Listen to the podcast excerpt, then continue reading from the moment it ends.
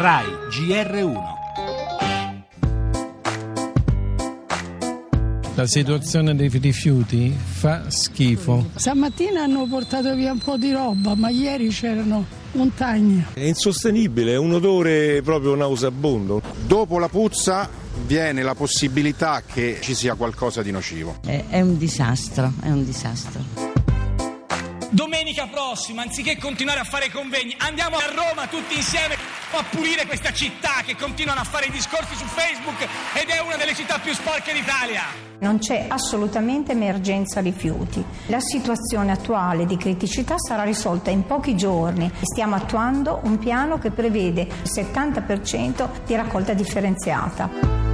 Regione Lazio dal 2012 non approva il piano rifiuti. Continuano a giocare sul fatto che noi non autorizziamo altre discariche e non autorizziamo gli inceneritori. Abbiamo sempre aiutato la città, ora occorre voltare pagina. Ci dicano di che cosa hanno bisogno e noi ovviamente faremo la nostra parte rifiuti non sono né di destra né di sinistra, vanno solamente tolti dalla strada. Ad oggi neanche un sacchetto dei rifiuti viene smaltito in comune di Roma.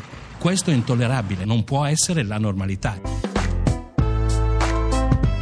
Tonnellate e tonnellate di rifiuti indifferenziati prodotti da Roma ogni giorno, ma come ha spiegato il ministro Galletti è immondizia che la città non riesce da sola a smaltire. La raccolta differenziata non decolla, insufficienti gli impianti. Il PD con Renzi accusa la Giunta 5 Stelle di non essere all'altezza. Il Campidoglio per bocca sia dell'assessore Montanari sia della sindaca Raggi ribatte abbiamo ereditato una situazione allo sfascio e comunque stiamo lavorando. La disputa è arrivata anche in regione. Abbiamo sentito il presidente Zingaretti, ma a dispetto del dibattito politico resta il problema culturale che non riguarda solo Roma. Siamo ancora troppo poco sensibili alla raccolta differenziata e non abbiamo davvero capito che i rifiuti possono essere una risorsa. Una buona parte dell'immondizia della capitale viene mandata in Austria, paghiamo per questo, mentre oltre Alpe con la nostra spazzatura ci producono l'elettricità.